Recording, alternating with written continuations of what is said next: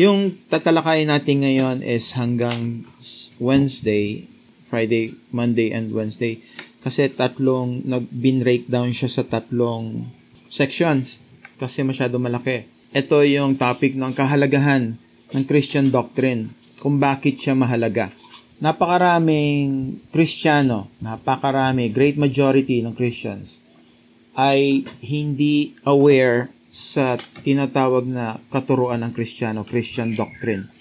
Ang alam lang nila, kagaya ko noon, ang alam ko lang is si Jesus lang. And Christian ako, that's it. Alam ko lang is yung mga basics, yung para sa akin, yun na yung nagko-comprise sa buong Christianity, yung malaman mo ang namatay si Kristo para sa kasalanan mo, uh, bumaba si Kristo para dito, namatay siya, tapos nabuhay namang muli siya, umakit sa langit, and then tapos na, kailangan ko na mag-preach. That's it. So marami, if not almost all, Christians na umaattend sa church, kahit marami pastor, ay ninineglect yung kahalagahan ng pag-aaral ng Christian doctrine o yung tamang katuruan biblically. Kadalasan, ang mga sinasabi nila, ang isang Kristiyano ay hindi nangangailangan kay Jesus. Ay, nangangailangan lang kay Jesus, hindi na kailangan ng doktrina. Kaya nga, nung tinanong ni Maureen yung pastor, doon sa church na ina-attenan niya, I think, ewan ko kung ma-attend pa rin siya ngayon.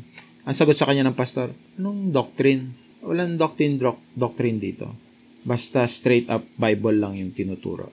So, sa ating napag-usapan, kung ano yung tinuturo mo, kung nagtuturo ka ng patungkol sa kay Kristo, ano man sa Bible, you are already teaching doctrine. However, maling doctrine. May nagsasabi rin na uh, ang Kristyanismo ay isang relihiyon ng puso at hindi ng isip.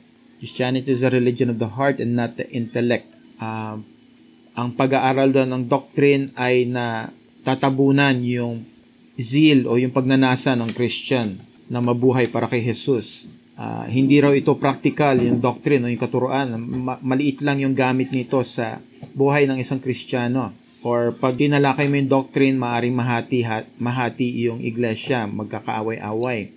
Or ang katuruan o doctrine ay napakahirap para sa isang common Christian. Itong mga kontra statements na to ay popular sa contemporary Christianity at hindi sila tama at nagpapatunay ito ng ignorance ng kung ano yung totoong tinuturo ng Bible patungkol sa Christianity mismo, true Christianity. Ngayon kasi panahon na to, kailangan mo sabihin, hindi enough para sabihin mong Christian siya. Kailangan mong kilatisin kung totoong Christian siya. Or iglesia, yung sasamahan mo, kailangan mong kilatisin kung biblical yung iglesia na yon. Ignorance ng biblical Christianity at ng will ng Diyos na nilalahad sa kasulatan, sa banal na kasulatan ay prevalent ngayon. Rampant. Napakaraming maling katuruan. Ito na lang yung warning sa atin ng Panginoon. Nung tinanong ng mga apostles, doon sa confidential briefing ni Jesus doon sa tatlong apostles na lumapit sa kanya para tanungin, ano po mangyayari sa katapusan? At ano ang senyales o hudyat ng iyong pagbabalik? Yung pinaka-warning, unang-unang warning ng Panginoong Jesus, mag-ingat kayo na hindi kayo malinlang. Take heed that no man deceive you. So that in itself, yung babala ng Panginoong Jesus, means na ang primary weapon ng kalaban na gagamitin niya sa buong mundo and even against the church is deception. Panlilin lang. Kaya hindi natin pwedeng sabihin hindi importante ang doktrina o katuruan. Kasi dahil sa ignorance na yon, madali tayong malilin lang o mapupunta sa mali. Tat, lulunukin natin yung isusubo sa atin nang hindi tayo nagtatanong kung ano ang authority o pinanggagalingan o tinatayuan nito. So, hindi pwede. Yung unang objection, tatalakayin natin. Yung sinasabi is, ang kailangan lang ng Kristiyano ay si Jesus, hindi ang doktrina.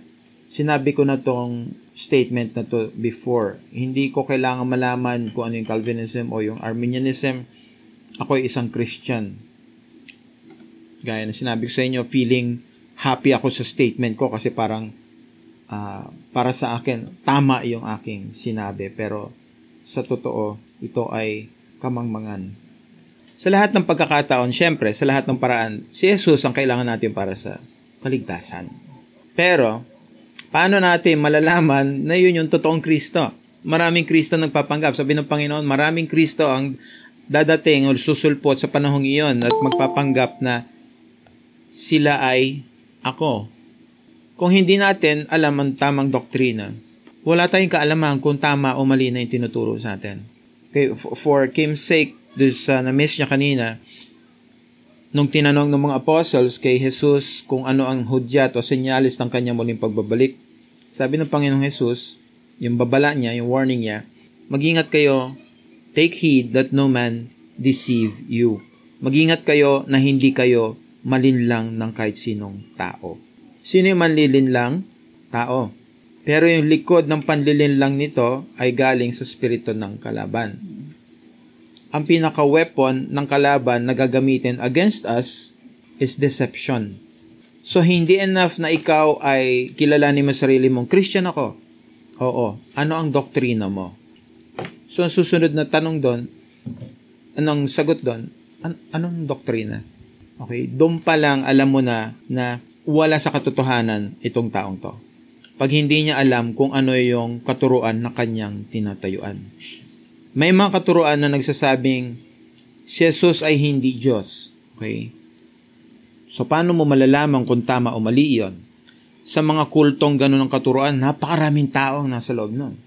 May mga kultong nagsasabing yung propeta mismo, yung, yung pinakapastor nila, ako ang anak ng Diyos. At napakaraming tao rin ang nandito sa loob. So, hindi mo pwedeng sabihin hindi importante ang doktrina. Kung hindi, kasama ka dapat doon sa mga taong nalinlang o doon sa loob ng kultong yon. Napakaraming kulto ngayon.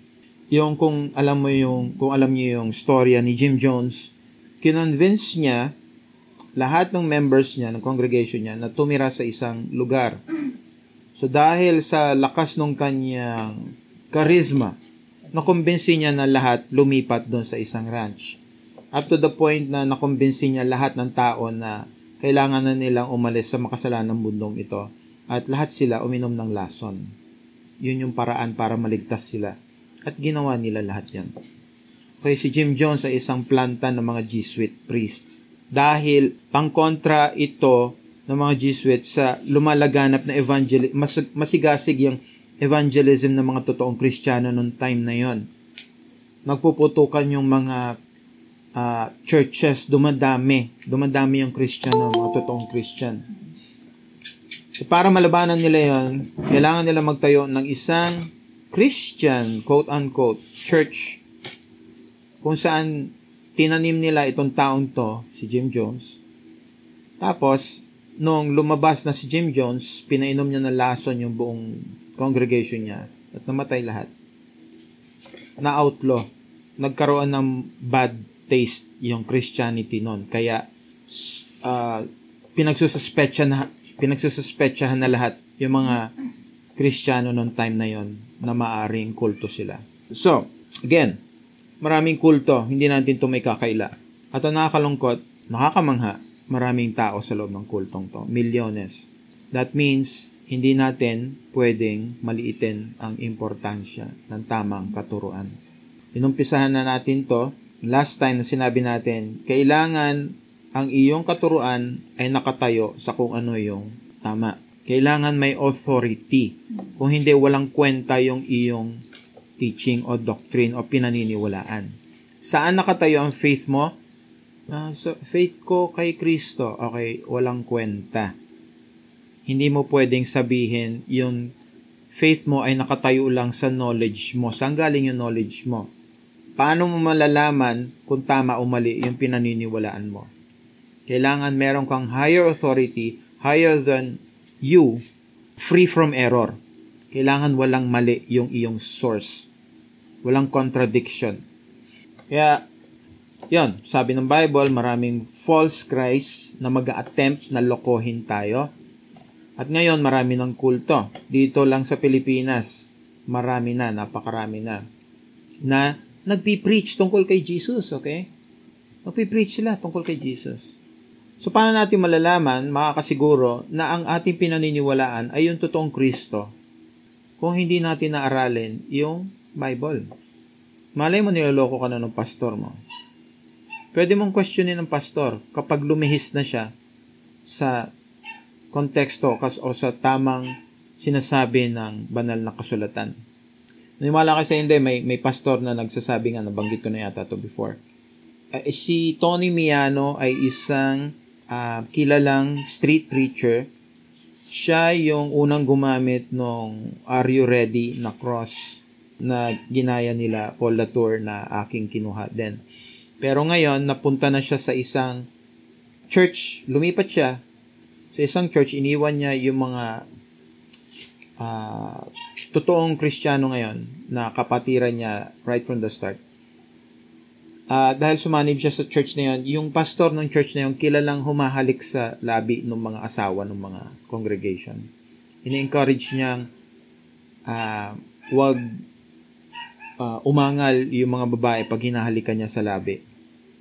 Yung mga yung mga babae sa congregation at nakikipa kina-counsel niya one-on-one privately yung mga babae tungkol sa mga matters na mag-asawa like sex. Okay? So, napakadelikado. At tinatanggap ito.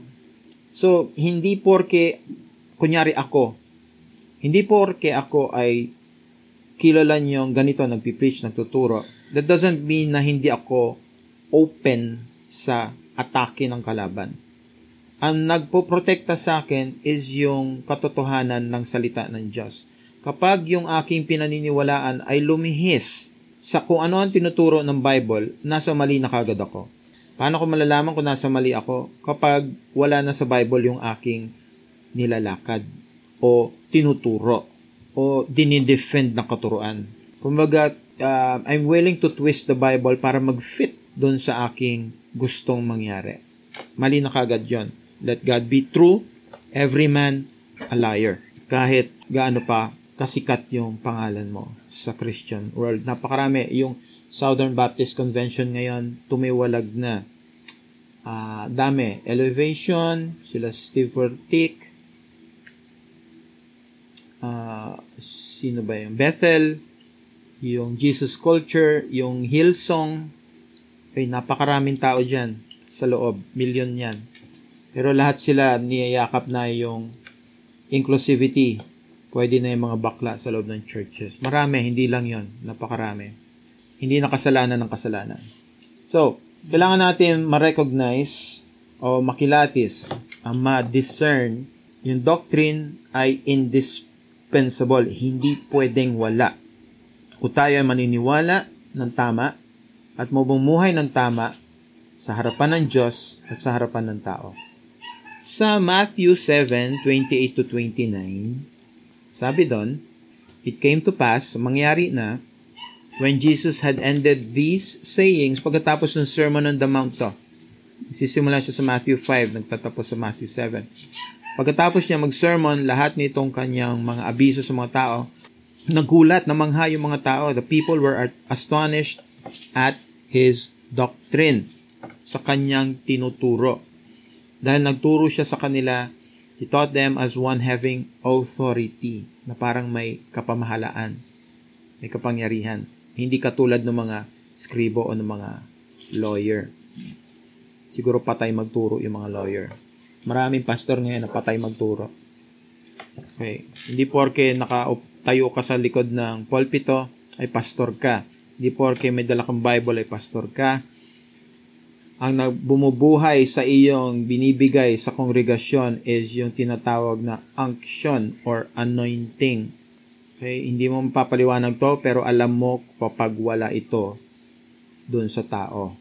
Kapag hindi ka nahihiwa ng sinasabi ng salita ng Diyos, kapag hindi na nauungkat yung kasalanan mo, kapag hindi naharap yung iyong tinatagong kasalanan, kapag nahihimas yung tenga mo para makapagpatuloy kang nakaupo sa church nang hindi ka napapaso sa katotohanan ng Diyos. Ito yung kadalasang galaw ngayon ng mga nangyayari ngayon sa pulpito. So, nagulat yung mga tao na mangha sila sa doktrina ni Jesus na tinuro niya. Basahin nyo yung Sermon on the Mount. Napakagandang pattern ng kung paano tayo mamuhay at pakikitungo natin sa ating kapwa-tao and sa Diyos. So, dito nagtuturo ang Panginoong Jesus Ang Panginoong Jesus ang pinaka-tanyag, the best ng lahat na nagtuturo, ng lahat ng guro. Wala nang hihigit pa sa kanya. Siya ay yung Book of Proverbs, Book of Wisdom, personified. Okay? Kung naging tao man yung Book of Proverbs, si Jesus yan. Kaya hindi mo gugustuhin makipag talastasan dito, makipagpalitan ng ano ng makipagdebate kay Jesus. Hindi ka mananalo. Alam niya at naunawaan niya yung kahalagahan ng doctrine ni Jesus. Alam niya. Tinuro niya ito lagi sa kanyang mga disipulo at sa maraming tao na nagtitipon para marinig siya. Ang pinakamahalagang uh, pangangailangan ngayon ng tao is yung malaman kung sino ang Diyos, makilala ang Diyos at maunawaan yung gusto niyang ipagawa sa atin. Kasi, um, tignan nyo, maraming Christian, pero tinanong nyo sa kanilang, so ano in-expect ng Panginoon sa'yo? Ano isasagot mo? Uh, maging mabuti, mabait, hindi iyon eh. Okay? Ma- madalas sasabihin ng mga tao, kailangan ko maging mabuti dahil namatay si Jesus para sa akin, binayaran niya yung kasalanan ko, all that. Pero, ginagawa lang nila yun dahil natatakot silang mawala yung kanilang yung maaaring mangyari sa kanila pagkatapos. Ayoko mapunta sa impyerno kaya kailangan ko magpakabait. Okay, idolatry. Gusto ko mapunta langit kasi syempre, pangit sa impyerno. Kaya may sumagot na na ganun sa akin. Uh, saan po kayo mapupunta pag mamatay kayo? Eh, syempre, ayoko sa impyerno. Hindi ko po tinanong kung kung ano yung gusto o ayaw nyo. Saan po kayo mapupunta ang tanong. So, sinabi ng Panginoon Jesus, naparito ako para makilala nyo ang Ama. Okay, yun yung main reason yung kaligtasan as marvelous in itself, yung katotohanan iyon, hindi iyon ang main point. Hindi ka niligtas ni Jesus para mapunta ka langit. Hindi ka niligtas ni Jesus para hindi ka mapaso sa impyerno. Niligtas ka ng Panginoong Jesus para makapasok ka sa exclusive union ng Father, Son, and Holy Spirit. Exclusive to. Exclusive. Diyos. Pero, minabuti niyang makapasok ka sa loob na maging kaisa mo rin kung ano yung pagkakaisa ng Ama, Anak at Espiritu ay maging kaisa ka sa pagkakaisa na yun. Naparito ang Panginoong Yesus para ipakilala sa atin ang Ama. Sa Mark chapter 4 verse 24 to 25, ano yung babala na binigay ni Jesus sa kanyang mga disipulo regarding sa doctrine to Okay? Marahil iba ang pananaw nyo dito, pero ang konteksto nito ay patungkol sa kung ano ang pagpapahalaga nyo sa tamang katuruan. Sana nasusundan nyo ha. Sana bukas yung Bible nyo. Mag-ingat kayo sa inyong naririnig. Kung ano yung sukat nyo, panukat nyo, yun din ang isusukat sa inyo. Sa inyong mga nakakarinig, mas marami pang ibibigay. Dahil kung sino ang meron, mas bibigyan pa siya. Pero sino yung wala, tatanggalin sa kanya kung ano man yung maliit na meron siya. Take heed what you hear, with what measure you meet, it shall be measured to you, and unto you that hear shall more be given. For he that has, to him shall be given, and he that has not, from him shall be taken even that which, uh, which he has. Kung ano yung pagpapahalagan nyo sa katotohanan ng kasulatan, kung ano yung time na i-invest nyo, yung money na i-invest nyo para bumili o mag uh, bumili ng magbuo ng library, bumili, bumili ng mga lib, tamang libro na babasahin nyo, nag-invest kayo ng time, mas marami kayo ma, uh, makukuha. You reap what you sow, di ba? Unto you that here kayo mga nakakarinig, kag nag-invest kayo ng time nyo lalo sa pag-alam, lalo kayo magsasaliksik, do your own research, study, do your own devotion, mas marami pang ibibigay sa inyo. Okay? So, kung ikaw ay may kaalaman, mas marami pang idadagdag sa iyo, ayon dito. Pero kung wala kang pagpapahalaga sa salita ng Diyos, wala ka nang alam, tatanggalin pa sa iyo yung maliit kapiranggot na alam mo. Kung ano yung panukat mo, yun din yung itatakal sa iyo. Sana naintindihan nyo to, okay? Kung may tanong kayo, tanong lang. Dito binibigyan tayo ng babala ni Jesus na kailangan nating mag-pay close attention sa kanyang doctrine. Hindi ko ma-emphasize to enough. Kung ating yayakapin yung kahalagahan ng biblical doctrine, mas tuturoan pa tayo lalo ng Panginoon patungkol sa Kanya. kayo hindi nyo ipagkakatiwala yung uh, halimbawa mamahaling alahas, diamante, pwede nyong sa tingin nyo maibibigay nyo to sa isang 4-year-old o sa isang 5-year-old na bata. Oh, pakihawak muna nitong 100 million na diamond nito ha, kunin ko sa iyo mamaya. Ano sa tingin nyo mangyayari pag iniwan nyo sa isang bata na walang alam? Yung napakahalagang bagay, mawawala. Ganon din naman ang knowledge ng Panginoon ay isang ay mas mahalaga pa sa kung anumang kayamanang makikita dito sa mundo. Far more precious than rubies and gold ang kaalaman ng Diyos. Kaya pinagkakatiwala lang ito ng Diyos sa mga seryosong makakilala sa Diyos. At kung ikaw ay isang Kristiyanong chipi-chipi lang, attend-attend ka lang, wala ka naman talagang pakay na makilala ang Diyos, kaya mo lang nakukuhang makinig sa salita ng Diyos is para masabi sa iyong sarili na gumagawa ka ng isang mabuting bagay sa pakikinig na to. Para ka lang umaten sa, sa school na hindi ka naman talaga nakikinig. Wala kang interest matuto. Nandun ka lang kasi sabi ng tatay o nanay mo, eh, kaya pinadala nila, binayaran nila yung tuition mo, kaya nakaupo ka doon. Pero wala kang interest. At the end of the year, school year, wala kang natutunan. It's your loss sa dulo ng buhay mo. Napakalaking loss nito. Kung ating babaliwalain, neglect yung katuruan na to, um, lahat ng ating nalalaman ay hindi tayo maililigtas sa huling araw. Maraming Christian ang hindi natuto na i-appreciate yung tamang katuruan. Kaya ang kabayaran nito, wala silang pagpapahalaga sa tamang katuruan, personal research nila, tuloy napupunta sila sa mali. Ano ang kabayaran ng mapunta ka sa mali? Imposibleng nasa maling katuruan ka at mapunta ka pa rin sa harapan ng Ama dahil hindi hahayaan ng ama na maligaw ang kanyang anak. Kung ikaw ay nasa maling katuruan na hindi mo alam, kahit hindi mo alam, kahit sincere ka doon sa iyong ginagawa, mali ka pa rin. Guilty tayo na minamaliit natin yung napaka precious, priceless na kayamanan ng salita ng Diyos na parang mga ano lang siya, mga uling o mga bato-bato.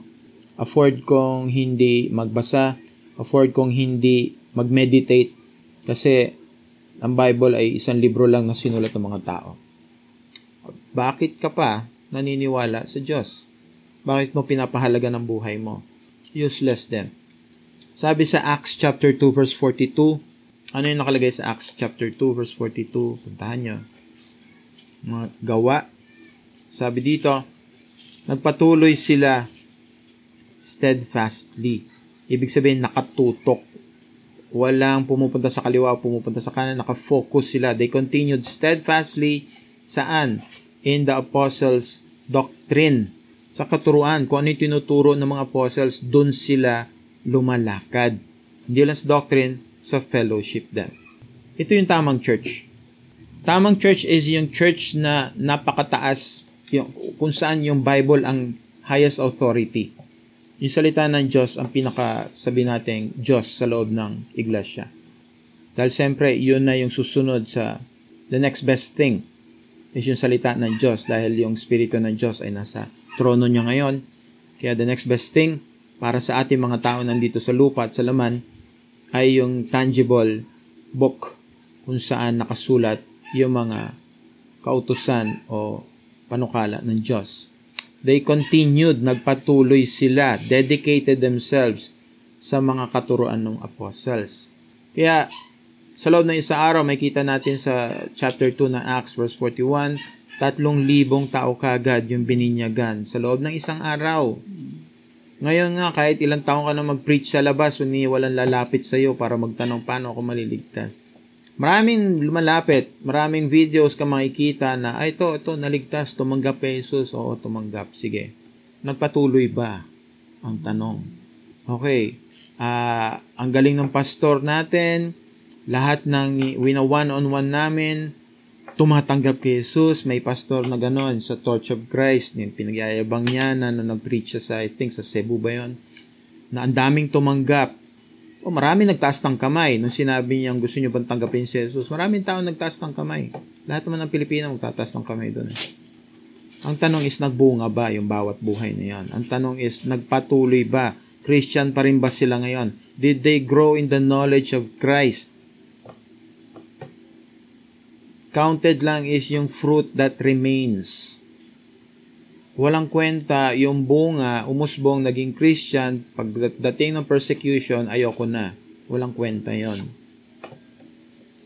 Kaya, dadating na lang yung huling araw, hindi natin alam, hindi ko alam kung ano ang relevance ng aking ministry na ginawa. Bahala si Lord.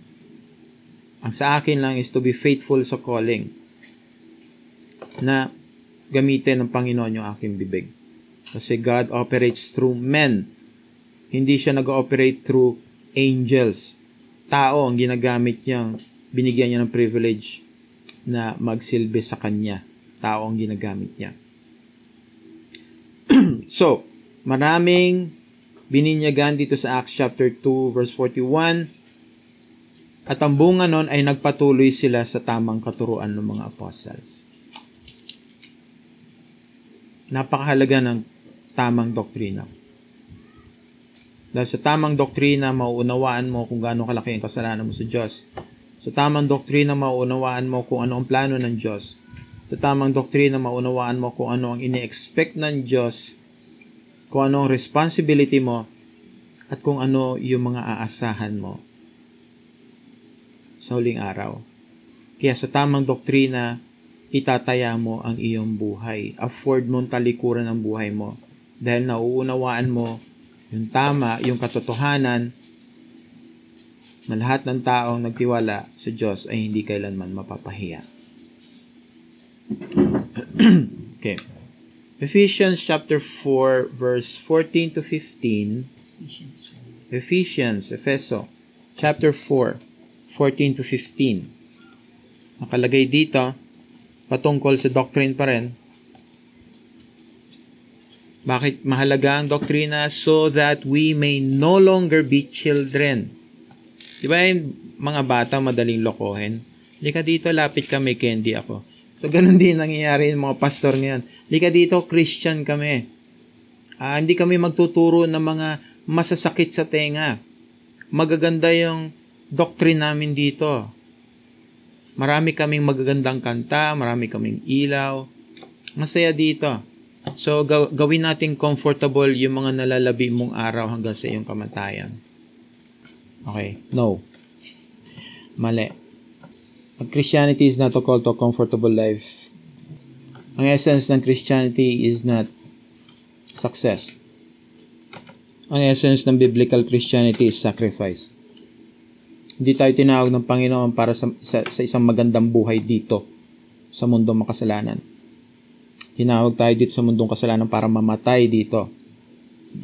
Dahil makasalanan nga mundo.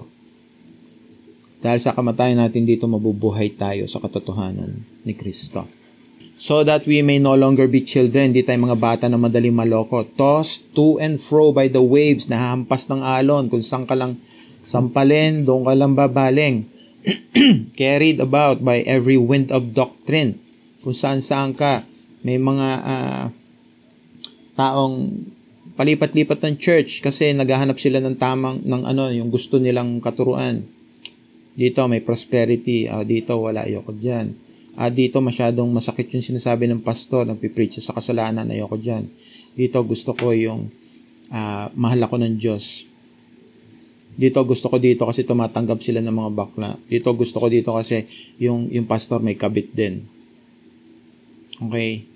So, every wind of doctrine, iba-ibang katuruan, by human cunning nakalagay dito sa pagiging tuso ng tao, ang galing-galing niya makipag-usap. Kaya na, nakukumbinsin niya yung mga tao by craftiness in deceitful schemes. Okay? Ephesians 4:14 to 15. Rather, imbes na ganon, dapat magsalita kayo ng katotohanan na may pag-ibig, na may hinanakit, and na may uh, malasakit.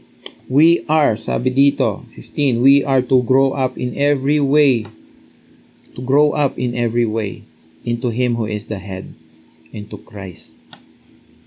So, ang, kaya ito yung verse natin na pinili is dahil yung mga taong walang uh, pagpapahalaga sa doktrina, okay lang ko ng doktrina, sige, basta andyan si Kristo. Eh, malay nyo, ibang Kristo na itinuturo. Sabi nga, maraming Kristo lalabas sa huling araw. So, kung hindi mo alam ang doctrine, para kang bata, madali ka ma, mahila ng mga taong may masamang balak. maraming kulto, maraming sekta na lumalabas o lumalayo sa historic Christianity. Kaya tuloy sasabihin nila, sinong totoo? Paano nasabing mali ang Buddhism, mali ang Islam?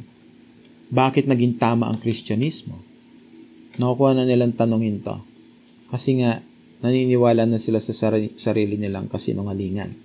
Pwede ka maniwala sa sarili mo kasinungalingan. Ang isang bagay, ulit-ulitin mo ng matagal, maniniwala ka na dito, miski mali ito. So, paano natin makikilatis kung ano yung totoo? Sa masusing pangunawa sa biblical doctrine. Kaya napakahalaga ng doctrine. Ang underlying uh, question sa lahat ng ituturo sa iyo pag may pastor o may Christian na nagsabi sa iyo, bla bla bla, ganito ang sinasabi ng ganito. Ganito ang dapat mong gawin. Ang dapat, ang tanong doon, ano ba ang nakasabi sa Bible? Ano ba ang sinasabi ng Bible? May mga churches na ang nagsasabing, kung puro Bible lang hinahanap mo, umalis ka dito. Walang ganyan dito. Ang tinuturo namin si Kristo. Okay, nakikita niyo yung contradiction. Sinong Kristo? Okay. Basta may, may relihiyoso nagsabi sa iyo, ay, sinasabi rin at uh, tinuturo din sa church namin si Christ. Ang tanong mo, sinong Christ? Maraming false Christ. Yung Diyos. Sinong Diyos? Magpapanggap na Diyos si Satanas. Sinong Diyos? Yung Diyos na nagpakilala sa kanyang banal na salita. Iyon ang authority. So 1 Timothy 4.16, ano yung hinihikayat ni Paul dito? 1 Timothy 4.16, sabi dito, bantayan mo ang mabuti ang iyong sarili, ang iyong tinuturo. Keep a close watch on yourself and on the teaching. Okay, binabantayan mo yung sarili mo. Kayo, hinihikayat ko kayo, magbantay kayo sa inyong sarili, sa inyong isip, sa kung ano yung turong pinanghawakan nyo. Hindi, sa isang banda, pwede mo sabihin yung iyong kaligtasan ay nakasalalay sa iyong doktrina. Siyempre, pag mali yung doktrina mo, imposible maligtas ka sa tamang paraan. Namumuhay ka nga sa mali eh. Ganon din, halimbawa, hindi ka pwede makapanalangin ng tama kung namumuhay ka ng mali. Hindi ka rin makakaabot sa katotohanan ng Diyos kung mali yung paniniwala mo sa Diyos. Hindi enough ang faith para iligtas ka unless nakatayo ito sa katotohanan. Ang, ang totoong faith ay may kapangyarihan para iligtas ka. Pero yung faith na sinasabi ng mga tao ay usually sinasabi nila at the time na hindi ito sinusubok. May faith ako. Okay, madaling sabihin yan. Sabihin mo may faith ka kapag uh, pagkatapos mo maputulan ng kamay at paa. Sabihin mo may faith ka pagkatapos mo masunugan ng bahay o mamatayan ng pamilya at wala na matira sa'yo. Sabihin mo may faith ka pagkatapos katayin yung pamilya mo dahil sa iyong pagiging kristyano. Tsaka mo sabihin may faith ka. Huwag mo sabihin may faith ka dahil uh, habang, habang sagana yung buhay mo. Madaling sabihin yon. Kaya, again, paulit-ulit ako, napaka-importante ng doctrine, ng katuruan. Kasi yung tamang katuruan ay ma- ang magdadala sa inyo sa totoong tagapagligtas. At ituturo nito, ipapaliwanag nito sa iyo mabuti kung sino siya. At ituro, ituturo nito sa iyo kung ano yung nire-require niya sa iyo. 1 Timothy chapter 6 verse 3. 1 Timothy chapter 6 verse 3. May warning dito. Sabi ni Paul kay Timothy, 1 Timothy chapter 6 verse 3, If anyone teaches you a different doctrine that does not agree with the sound words of our Lord Jesus Christ and the teaching that is according to godliness. If anyone teaches a different doctrine, kung may magtuturo sa inyo ng kakaibang doktrina na hindi sang-ayon sa salita ng ating Panginoong Heso Kristo at yung katuruan patungkol sa godliness. Ano, kabanalan. Iba yung sabihin mong gusto kong maging mabait. So gusto kong maging banal. Kahit kriminal pag namatay, nagiging mabait eh. Pero yung mga totoong anak ng Diyos ang naghahabol sa kabanalan. Purity. Holiness. So ano yung mga nakalagay doon para ma-identify natin to? Hindi ito, sabi sa 1 Timothy 6.3, hindi ito kakaibang katuruan. Hindi yun, bago yun ah. No, dahil familiar ka sa salita ng Diyos, pag may nagsabi sa iyo ng katuruan, malalaman mo, okay, wala yan sa salita ng Diyos. Hindi ko naalalang nabasa ko yan sa buong Bible. Mali na kagad. Kung hindi mo maalam, tanongin mo, saang aklat, anong chapter, anong verse? Pag wala siya masabi, talikuran mo na. Kakaibang katuruan.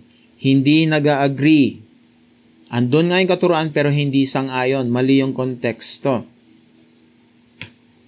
na sa mga salita ng ating Panginoong Yesus. At hindi patungkol sa kabanalan. True doctrine will uh, ano lead you to a path of righteousness, godliness, and holiness. Di ba madalas natin na, na, naririnig, sundan mo yung puso mo. Sabi ni, sa, ni Jiminy Cricket, sino ba yan? Sa Pinocchio Let your conscience be your guide. Okay, unang-una, pag narinig mo, sundin mo yung puso mo, alam mo na sinasabi sa Bible, the heart is deceitful above all things. So, protektado ka na kagad. Hindi mo pwedeng, hindi ko pwedeng sundin yung puso ko. Kasi sinungaling to eh.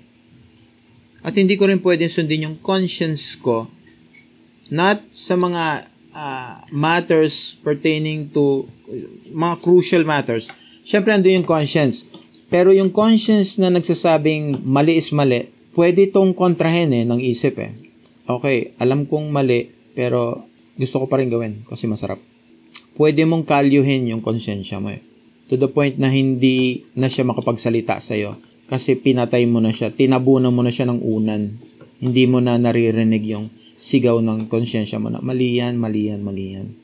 So, marami magsasabi ngayon na ang Christianity ay hindi kaalaman o yung Bible ay hindi tungkol sa mga kung ano yung totoo, hindi siya scientific book. Ang Christianity ay relihiyon ng puso. Kailangan personal relationship between Diyos at sa kanyang mga tao. May katotohanan dito. Okay, syempre relationship. Pero relationship based on what? Kasi may may agenda ang taong sakim eh. Bakit ka lumalapit sa Diyos? kasi tatakot ako sa impyerno. Eh, kasi, di ba yun ang ginagawa ng Christian? Uh, kasi baka parusahan niya ako pag hindi ako sumunod eh. Kasi gusto ko mapunta langit. Para makita ko yung aking papa and mama nandun sila. Paano mo nalaman nandun sila? Kung hindi mo alam yung doctrine, paano mo nalaman na walang purgatorio? Kung hindi mo alam yung doctrine, paano mo nalaman na hindi ka dapat sumamba sa mga inanyuan ng tao? Hindi pwede tama sa isang banda na ang Christianity ay isang relihiyon ng puso. Okay? Pag sinabi ko relihiyon, hindi yung dead religion na pwede mong gawin nang wala detached yung iyong utak at puso. Okay? Yun ay ritual, hindi yung religion. Ang sinasabi ng religion is yung may halong puso at consciousness. Alam mo kung bakit ka sumusunod. And for what. Alam mo. Pero, it is equally true na ang Christianity ay religion din ng intellect. Kailangan may willingness. May willingness ka. Kung hindi ka willing sumunod, bibitaw ka kapag nahirapan ka na. Kasi kaya mo ipagpaliban yung okay lang akong mamatay as long as ma- mapaluwalhatian ko ang aking Panginoong Jesus dahil binigay niya ang buhay niya sa akin. Yun ang hindi kayang gawin ng mga robot. Pwede mo utusan ng mga robot o AI pero walang sense of sacrifice o holding out ang isang robot o isang entity na walang consciousness. Okay. Pag halimbawa kahit napapasok ka na, uh, papasok ka sa isang bahay na susunog, kahit alam mo masusunog ka, for the sake ng maligtas mo yung iyong mahal sa buhay. May sense of sacrifice. Tao lang nakakagawa nito.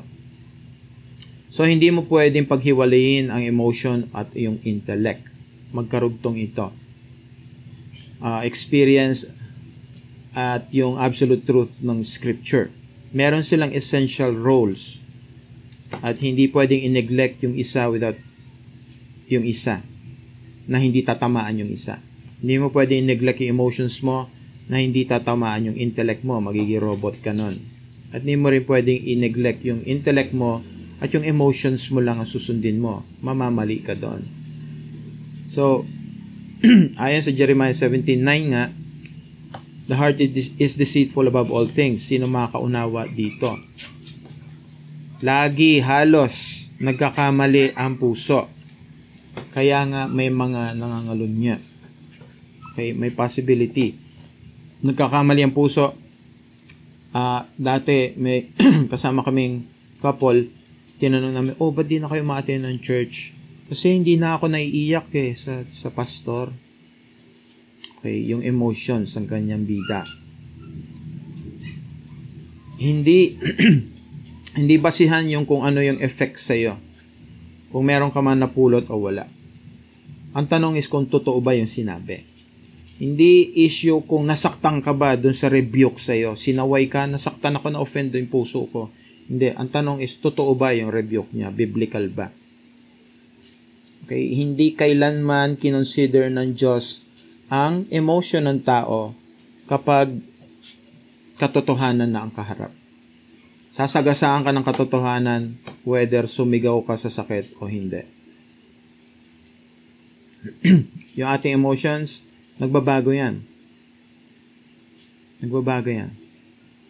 Depende sa circumstance mo. Pero ang hindi nagbabago is yung salita ng Diyos. Dito ka dapat nakatayo. Whether wala ka sa mood, nandun ka sa salita ng Diyos. Whether masaya ka, nandun ka sa salita ng, sa salita ng Diyos.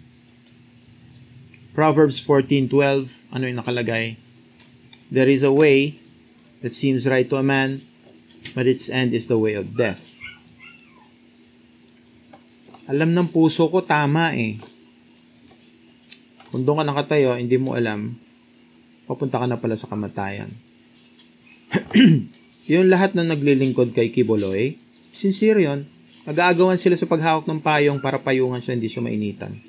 Yung mga workers sa kanyang hasyenda, walang bayad yon. Willing sila nagsasacrifice para makapaglingkod dun sa sa sinungaling na to na nagpapanggap na siya yung anak ng Diyos. sabi ng Panginoon sa Mark 12:30 Mark 12:30 30 30 30 You shall love the Lord your God with all your heart, all your soul. Ano pa yung susunod?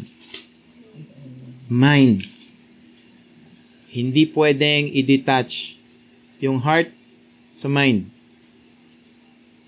Kahit tama, halimbawa, gusto kitang pakasalan, pero ang sinasabi ng salita ng Diyos, hindi pwede. Ang masusunod is yung salita ng Diyos. Pwede mong kontrahen, pero mauwi ka sa kapahamakan. All your mind and all your strength. Excuse me. Sa ating mga isip, kailangan natin lumago. We must grow in the knowledge of God and His will. Paano ka mag-grow? Kainin mo yung salita ng Diyos. The more na kinakain mo salita ng Diyos, the more ka mag-grow. I am the bread of life. Give us this day our daily bread. Hindi ito yung pandesal na nabibili mo. Bigyan mo po kami ng pandesal ngayong araw na to. Hindi. Give us this day Christ, the bread of life. Si Kristo ang hinihingi natin araw-araw. Dahil sabi ng Panginoon, man shall not live by pandesal alone, kundi by every word that comes from the mouth of God. Every word, word, si Kristo yon. You live by Christ who comes from God. yung knowledge na iyong makukuha sa iyong intellect ay pinapaliwanag sa iyo ng banal na spirito. Saan? Sa pamamagitan ng banal na salita ng Bible. Kailangan mo ng isip na matino para maunawaan mo kung sino ang Diyos. Hindi nauunawaan ng Diyos, hindi nauunawaan ang Diyos ng emotion. You don't get to know a person through emotion. You get to know a person through your mind sa intellect mo. So according sa Romans 12:2, makakatakas lang na tayo sa sa kasinungalingan ng mundo at mababago tayo sa maging kawangis ni Kristo dito. Sabi sa Romans 12:2, huwag kayong huwag kayong umayon dito sa mundo. Do not be conformed to this world. Contra, uh, anong nakalagay? Do not be conformed. Anong sabi? Be transformed. Paano? By your emotions? Hindi. By the renewal of your mind. Sa isip. Ang repentance is a conscious effort. Repentance is nothing more than a change of mind. Nagbago yung isip mo. Ayoko nang gawin to kasi kasalanan to. Yun yun. That by testing you may discern what is the will of God. Sinusubok mo para malaman mo kung ano yung totoo na galing sa Diyos kung ano yung tama, kung ano yung acceptable, kung ano yung ganap. What is good, what is acceptable, and what is perfect. Yung heart mo ay nasa mundo, pero dahil sabi ng Panginoon, magkakaroon ka ng conscious effort, labanan yung iyong katawan, yung iyong emotion. No, mali iyan. Babaguhin ko yung aking desisyon. Hindi ko susundin yan. Colossians chapter 1, verse 9 to 12. Colossians chapter 1 verse 9 to 12. Sabi dito, basahin ko sa English, And so, from the day we heard, we have not stopped praying for you, asking that you may be filled with the knowledge na mapuno kayo ng kaalaman ng kanyang will. Saan? In all spiritual wisdom and pangunawa, understanding. So as to walk in a manner worthy of the Lord, fully pleasing to Him, bearing fruit in every good work and increasing, nadadagdagan yung kaalaman nyo sa Diyos, increasing in the knowledge of God. Okay, doon muna sa dalawang verse na yan. Uh, the believer will be filled with the knowledge of God's will saan? In all spiritual wisdom and understanding. Binigyan ka ng kaalaman, bibigyan ka ng kaunawaan. Hindi enough na malaman mo. Walang kwenta na alam mo na hindi ka naman sumusunod. Maraming ganitong bata, di ba? Sasabihan ng magulang, hindi naman susunod. Paano mo malalaman na unawaan mo yung sinasabi sa'yo? Kapag sinunod mo. Andun yung wisdom. Masasabi mo na unawaan mo kasi sinunod mo. So, so verse 10 and uh, 12, ay sorry, verses 10 to 12, so as to walk in a manner worthy of the Lord, fully pleasing to Him, bearing fruit in every good work, and increasing in the knowledge of God, being strengthened with all power according to His glorious might, for all endurance and patience with joy, giving thanks to the Father, who has qualified you to share in the inheritance of the saints of light. Ito yung Christian growth. Ito yung Christian growth. Dahil sa iyong, sa binigay sa iyong knowledge, binigyan ka ng kaliwanagan para maunawaan. Tsaka ka lang mag-grow. Kapag hindi mo alam, paano ka mag-grow? okay? Kaya mo nga sasabihin sa church, ay sa ano, sa school, kaya nga ako nag-enroll para matuto. Pero maraming Christian, ang nandyan yung kaalaman, pero afford nilang hindi matuto. Hindi importante sa akin yan. Jesus lang. Okay? Ignorant statement. Huwag kayong maging ganito, ha? 2 Peter chapter 1 verse 5. 2 Peter chapter 1 verse 5. Oh, nakalagay dito, for this very reason, make every effort, gawin niyo lahat na masupplement yung iyong pananampalataya with virtue. And with virtue, add to it, ano? Knowledge. Kaalaman. Not enough to may virtue ka. Mabuti ka, meek ka, faithful ka, okay. Pero kailangan mong malaman kung bakit. Hindi ka pwede sumamba sa isang Diyos na hindi mo kilala. Yun lang, bottom line. Dahil hindi mo iibigin ang isang Diyos na hindi mo kilala. At hindi ka makakapaglingkod sa Diyos na hindi mo siya iniibig.